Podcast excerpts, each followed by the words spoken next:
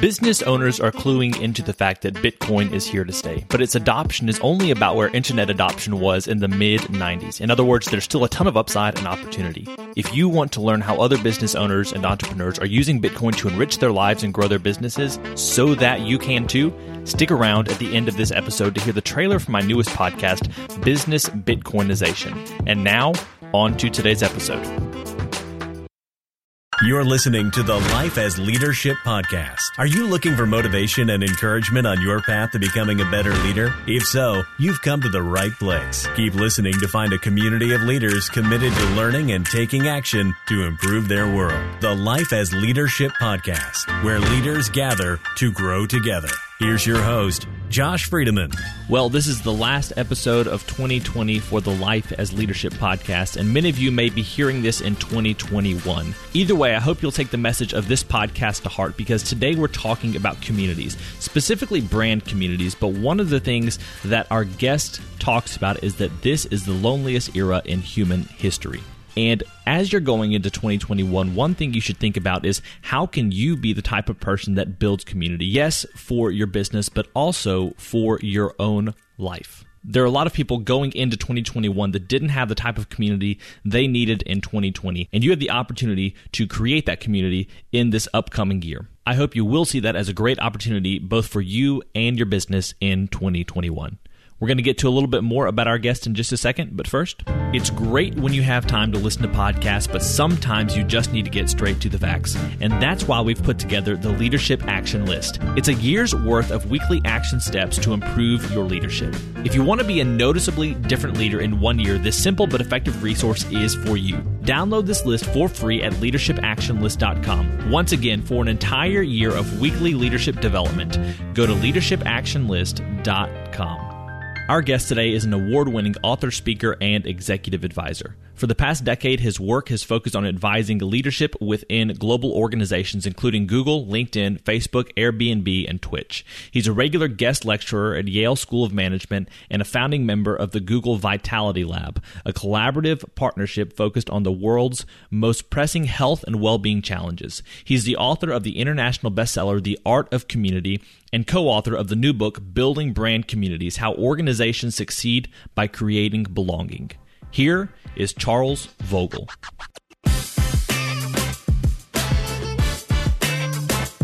Charles, welcome to the podcast. I'm so delighted to be here, Joshua. So, I like to start off every single interview with a few questions that help us to get to know you better as a leader and give us some insight for our own lives. So, you ready for these? I'm ready. What is some lesson, saying, or experience that continues to influence your leadership to this day? When I was a young man, I served in the U.S. Peace Corps in northern Zambia on the Zaire border. And at the time, there was the AIDS epidemic raging through southern Africa. And I went, I lived in a small village in a very, very remote part of Zambia. And I remember um, I wanted to make a big difference going to Africa, serving the Peace Corps, and moving to my village. But obviously, I didn't know the culture. I didn't know how to live in that terrain. I literally didn't know how to feed myself uh, living in a village. And I remember I was struck with just how much the villagers in my village called Lupasoshi uh, supported one another. They literally lived next to each other, and there was a lot of media distraction, of course, and just really moved just about the communal way that they all uh, got their life. And I desperately wanted to make a difference with my time committed. And I thought I was smart, I was hardworking. And uh, in the midst of that experience, my best friend, who is my partner in the village, Mr. Puta, was kidnapped by the local authorities and then beaten for several days in captivity and then released when um, I sent money that was used as a bribe. And then he walked over 100 kilometers back to our village after that experience. And that is what taught me that I was also living in a place that was really dangerous for my friends and the villagers I was living in. And so I started struggling to bring some justice to the human rights abuses going on. And I'll tell you, when I left uh, Zambia and the Peace Corps, I really felt burned out and cynical because I thought I had made a difference at all. Turns out I was wrong, but experience that I had, I thought I had made a difference. And I was um, really wondering how I'd make a difference anywhere at all. And that really led to a journey where I had to learn that what I was failing at was approaching the world, trying to make a difference by being smart and working hard, in contrast to bringing people together around shared values and purpose and working together. And the next several years of my life, I worked as an independent filmmaker uh, for PBS projects that have touched on issues of genocide education and education. And we had some international success because I stopped trying to have a Superman strategy, but looked how I could be bringing people together. And um, here we are talking now. Use three descriptors to finish this sentence. A leader is. Well, I think there's many ways to think about leadership, and it'd be really silly for someone to have definitive definition or qualities. For the purpose of the work that I do, I think patience is really important. Um, the kind of work that I take on, people that I associate with take on, are problems that largely are not going to be handled in our lifetime homelessness, wealth disparity, um, lack of medical care, injustice. Uh, I don't think that at the end of my lifetime, any of this is going to be handled. Uh, and it's really important to work on. So, said differently, there needs to be some patience. We can work on this and understand that we're not going to see this resolved anytime soon. And along with that, humility. If I know that these issues aren't going to be handled in my lifetime or the lifetime of people I'm working with, then we can have humility in the face of the challenges. We are not going to dominate the problem. We're not going to find out a hack that's going to solve it. We are just going to move the ball or the needle as far as we're going to move it in the time that we have. And then lastly, committed. If the things we want to do are easy, they'd be done already. Uh, we need leaders to step up and take on things that are hard. And because they're hard, it takes commitment. And we can't just bounce off as soon as the challenges make us cry or they're inconvenient or they hurt. And so I hope that everybody I work with has some level of patience, humility, and commitment so that we can make a difference in the time that we have. What's a question that leaders should be asking either themselves or others? My, well, I hope there are many, many questions in my own life and the questions around the people I work with I want to ask is do we really understand what's going on here? I think as we mature, we all notice that what we thought was going on relationally, economically, uh, spiritual growth, politically, what we thought was going on was not what we understand is going on now. And we call that discernment when we can notice that things are not as they seem. So we have to be constantly in a conversation of do we understand what's going on here so that we don't make a quick fix that really doesn't fix anything at all. What's a book that you would recommend to leaders? There are many books I recommend. Um, obviously, my work is about helping people in leadership roles connect people around shared values and purpose to make a difference. And so the book, the first book I wrote, The Art of Community, was to fill a conversation I saw wasn't being made. And so if that's a part of leadership where someone wants to grow, I hope that my book can serve them because it's the book I wish I had had years and years earlier. Um, one of the books that I noticed has really helped me is um, a book called Trusted Advisor by Pfeiffer. And uh, he discusses how those of us who are doing challenging things need to have people around us who will tell us the truth when we need to hear it. And for people to trust us, we need to be the kind of people that tell the truth, even if others may not want to hear it, and how we can share it in a way where they might be able to take hard truths from us. And certainly in all of my work, there's always times where it's not clear where what choices need to be made. And sometimes hard truths need to be discussed. And that book has helped me have those conversations. If you could get every listener to start doing something this week to help them be a better leader, what would that thing be? Well, I want to avoid hubris by even giving the impression that I know what people should be doing in their lives without context. I just want to acknowledge that we have different skills, we have different challenges, we have different histories, we have different aspirations. And I know that I don't know what you, Joshua, or 10 people I haven't met should do. One thing that I think commonly helps people who are taking on challenges that are going to take a long time to address and we're going to take a lot of commitment is to make sure that you're not doing it alone if maybe you have to do it alone technically, it doesn't mean you have to do it alone emotionally or spiritually or relationally. So one of the things that I do is I make sure that I have a standing phone call with uh, people who I respect every week. And we talk for no less than one hour. And that means as I go through a year or now years, there are people in my life who know what I'm doing, uh, what I've been facing, where I want to grow, what steps I'm taking, and what's blocking me and I know that they know where I'm emotionally and they're going to a- offer advice if I ask for it. And they're also going to let me know that they, um, I want to say, provide moral support. They'll tell me whether they think what I'm doing is important, even when it gets so difficult that I want to back away. And finally, we have our arbitrary but insightful question, which is this As a general life principle, is it better to ask why or why not? I don't really have a context for that question. I think both of those questions are about trying to understand how we make choices in the context that we have. And often we don't have enough information to know what we're putting at risk, who we're putting at risk, how much we're putting at risk.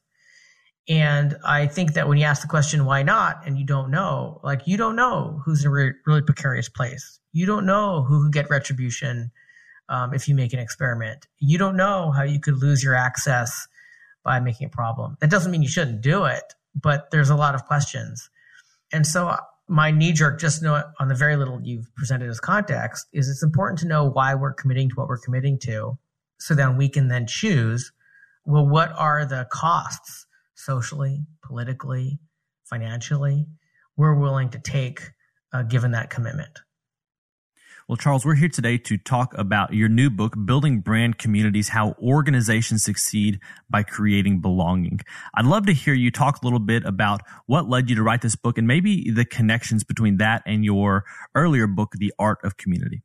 So, The Art of Community was a book that I wrote because I learned that there are many people in leadership roles, both formally and informally, desperately wanted to bring together some group of people around shared values and purpose, often to make a difference somewhere.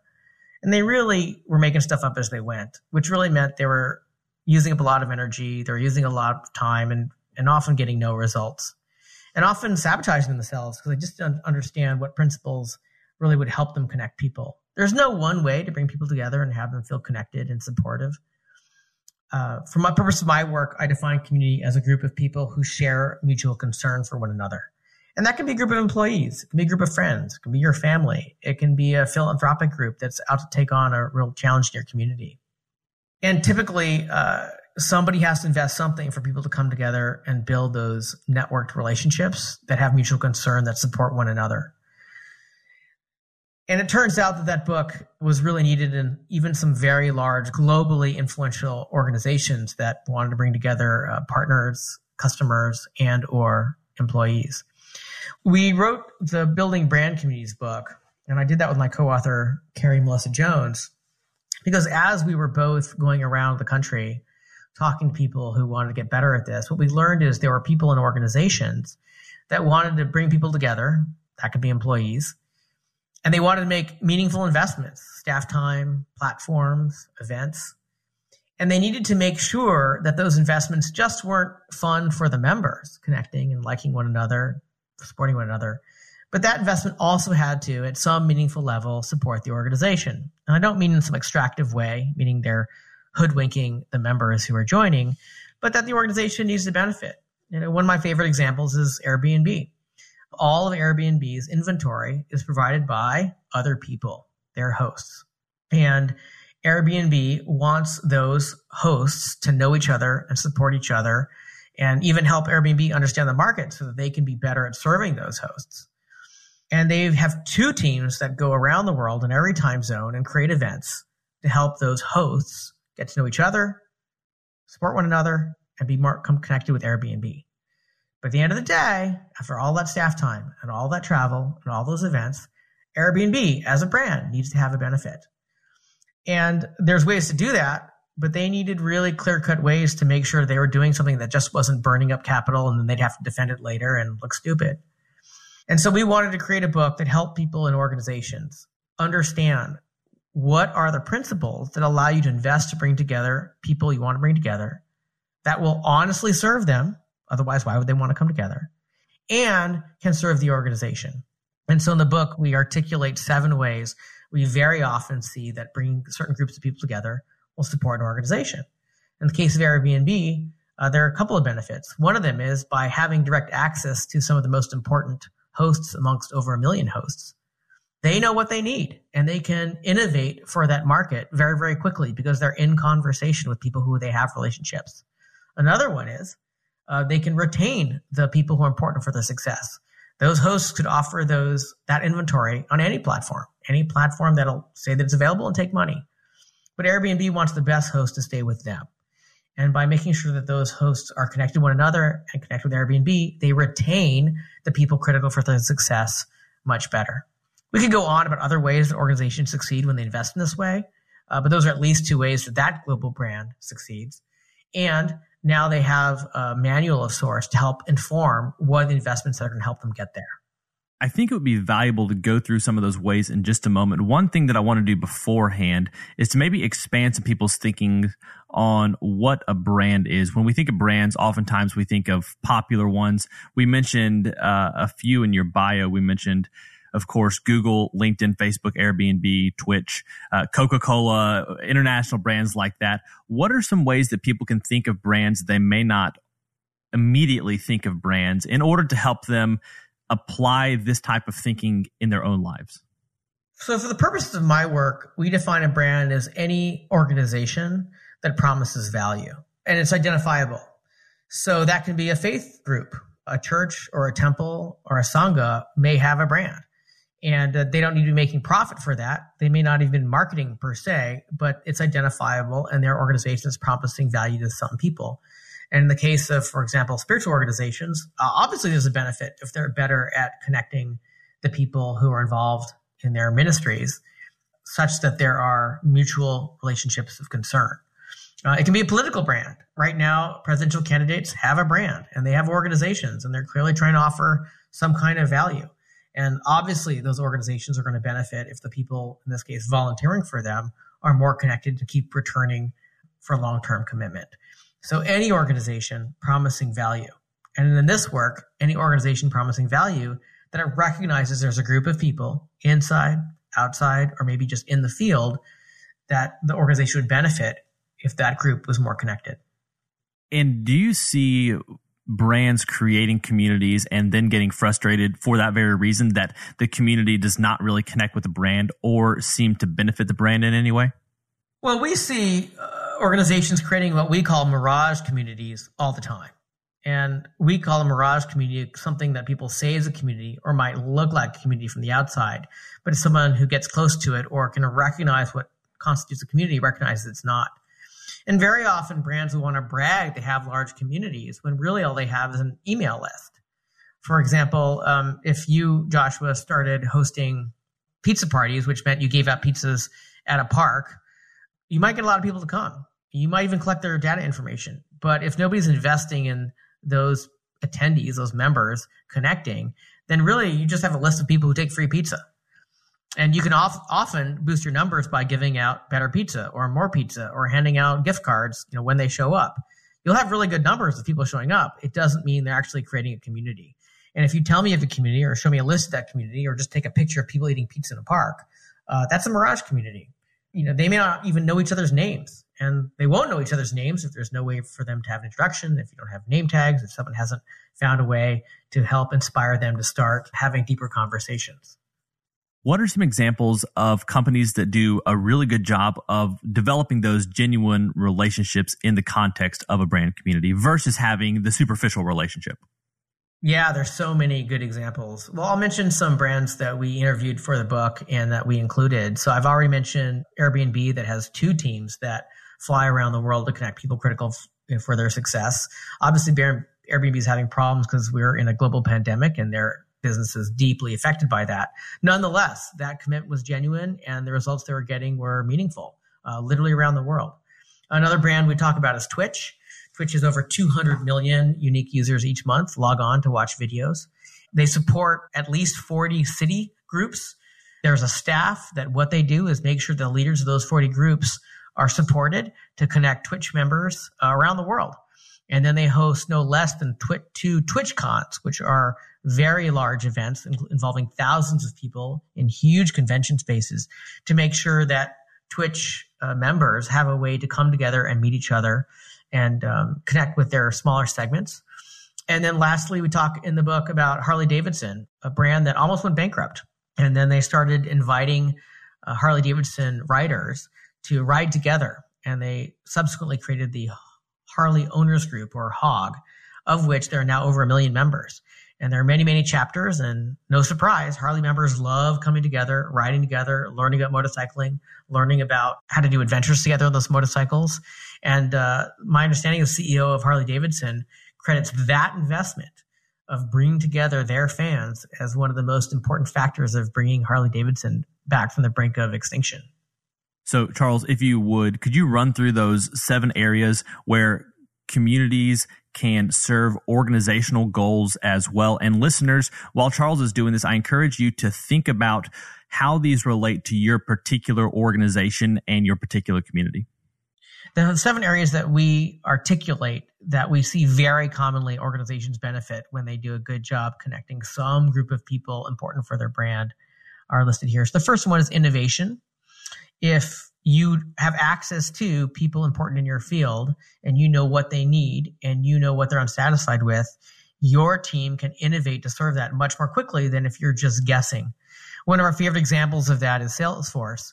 Uh, they cannot listen to all of their customers. There's just too many of them. And early in the company's history, the tickets were just coming too fast and too furious. So they now cultivate a very small group of MVPs, they call them, and they're in deep conversation and deeply invested in that relationship. And those relationships have helped Salesforce innovate faster than the competitors and remain a market leader. The second area is talent recruitment and retention. It's not rocket science. If the people you need for success want to stay around because they have friends there and they feel connected, they stick around. And we already mentioned Airbnb. If those hosts want to go anywhere else, Airbnb is going to lose inventory, but they don't because they feel connected. Number third, customer retention if the people who are buying from you trust that they have a relationship with the brand, that the brand listens to them and they can influence going on, they'll keep coming back even when you make mistakes. And we see that with Harley Davidson. Uh, Harley Davidson has made choices that not all customers have liked, but we've heard in interviews how the customers will give the brand the benefit of the doubt because they trust the brand is actually trying to serve the needs of the customers. Uh, marketing, an obvious example, if you have access to a community of people who are enthusiastic, you can inform them of new value you're offering in a much easier way. Some brands, like Apple, for example, find benefits in customer service. Um, right now, Joshua, you and I, 24 hours a day, can find somebody in the world that will help us with an Apple product when we have a problem. And we'll find forums where untold millions of lines of help have already been written, many of them by volunteers who are part of an Apple users community. That means Apple doesn't have to expand their customer service one to one with the expansion of their company because their community of users are doing it. Number six is advancing movements. There are brands that want to change the world. It can be political, it can be social, it can even be a way of doing business. We talked with people from Patagonia, and Patagonia wanted rock climbers to climb in a way that protected the rock more than they were in the mid 20th century. And if you have access to a community of people connected to your brand, you can help shift that fundamental culture in the world differently as Patagonia shifted the rock climbing uh, business away from pitons to what they call uh, nuts. And when we're talking about political organizations, uh, they're often taking on challenges that take years and years to move. And if we can bring people together, volunteers in a community then they have strength to work together over these years as opposed to a one-time volunteer or a one-week volunteer experience. And the lastly, we see brands where the brand itself is a community forum. Uh, for example, Reddit or many summer camps or conferences. The brand itself needs to be good at bringing people together. And if it can't do that well, well, the brand's not going to survive. So understanding what principles make that happen is critically important. So, one of the things I think would be really helpful for people right now who are listening is to have an idea from you what the best way to create a brand community or to at least think about creating a brand community is. Because as you've talked about earlier in this interview, context does matter. But are there some guidelines or general things people can be thinking about if they want to make sure that they're creating a strong brand community for their own organization or business? Well, fortunately, unfortunately, Joshua, there's a lot to think about, and that's why I've written several books on the subject. For this, and I and I mentioned that so that we don't just uh, give your listeners some trite fluff and they think that we're misleading them, right? Um, I use the analogy: if you came to me, Josh, and you haven't, and said, Charles, how do I make my romantic relationship better, or how do I make my family relationships better? Uh, there are probably answers to that, But the last thing you need is some trite, superficial answer that we give to everybody because I don't know your relationship and I don't know your family. So without that context, when we talk about how do we bring people together who are critical for your, the success of your organization or your leadership, uh, the first things we need to make get clear on is who are the people that you want to bring together and why do they want to come together? And along with that is connected, how do they want to grow and to be something new or better? Uh, many people who have wrong-headed understandings about brand communities think, well, I want to bring people together so I can get something from them, their money, their time, their insights that I want to use. And you can often get those things from communities. But nobody wants to join a community and commit time to that, gathering around somebody who just wants to extract from them. I mean, goodness knows, Josh, you'd run away from that person. So if we want to be successful, we need to think who do we want to bring together and how do we want to serve them? You know, I've already mentioned Airbnb, so I can return to that. Um, they're not bringing hosts together to extract from them. Obviously, Airbnb's business model depends on those hosts succeeding. But when those hosts come together, and I've been to an event hosted by Airbnb for those hosts, they bring those hosts together so they can be better hosts, so that they can attract more customers, so that they can have an easier time delivering the, the, the inventory.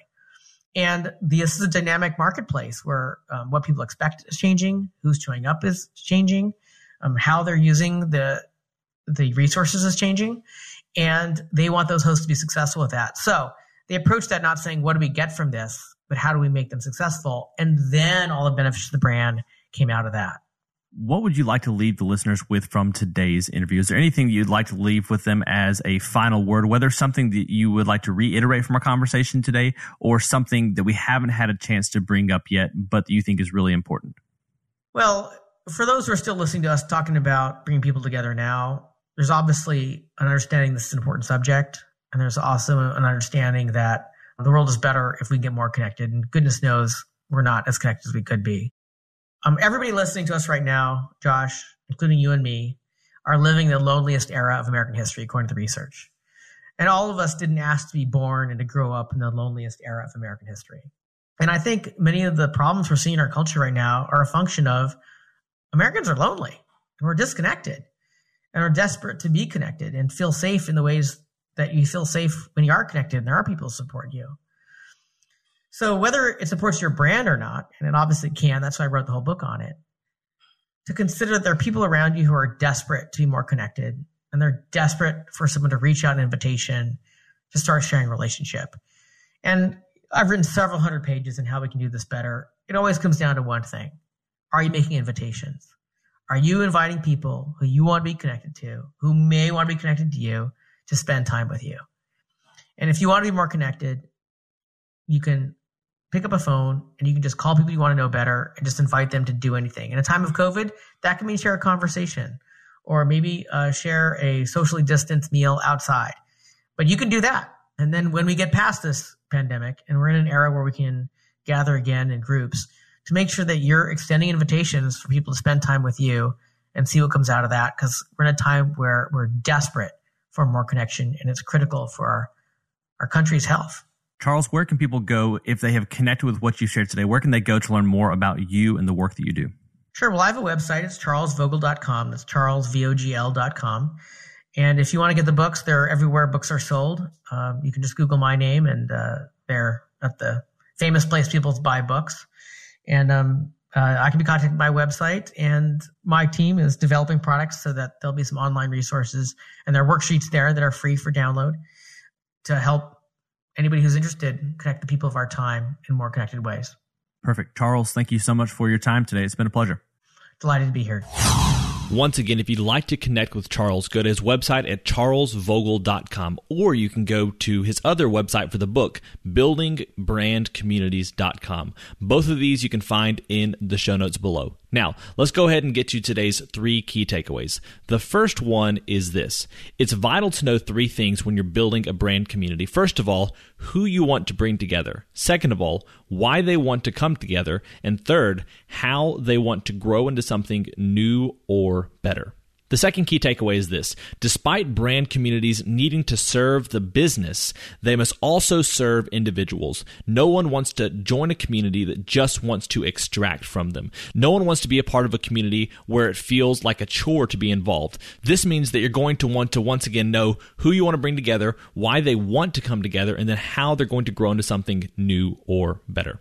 And the final key takeaway is what I mentioned at the beginning of the show, which is we're living in the loneliest era in human history. That's something that Charles mentioned, and people are desperate to be more connected. So invite people into your community. You know, I don't talk about this very often, but the subtitle of the Life as Leadership podcast is Where Leaders Gather to Grow Together. And one thing I would encourage you to do if you would like to grow as a leader this year is to download the Leadership Action List. And I say this at the end of every show, but one thing I want to mention is that starting in the first week of January, I'm going to be sending out weekly reminders for one specific leadership action from the Leadership Action List for everyone who's downloaded the Leadership Action List. So if this is something that you're interested in getting as far as a tip to help you grow as a leader. This is a great way not only to grow with others who are part of this community, but to invite other leaders around you so that you can begin to grow your own leadership community and encourage others to take action to ensure that they are becoming a better leader. So, once again, if you'd like to download the Leadership Action List, go to leadershipactionlist.com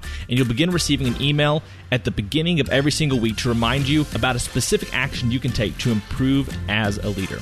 I look forward to growing with you in 2021. And until next time, keep living and leading well.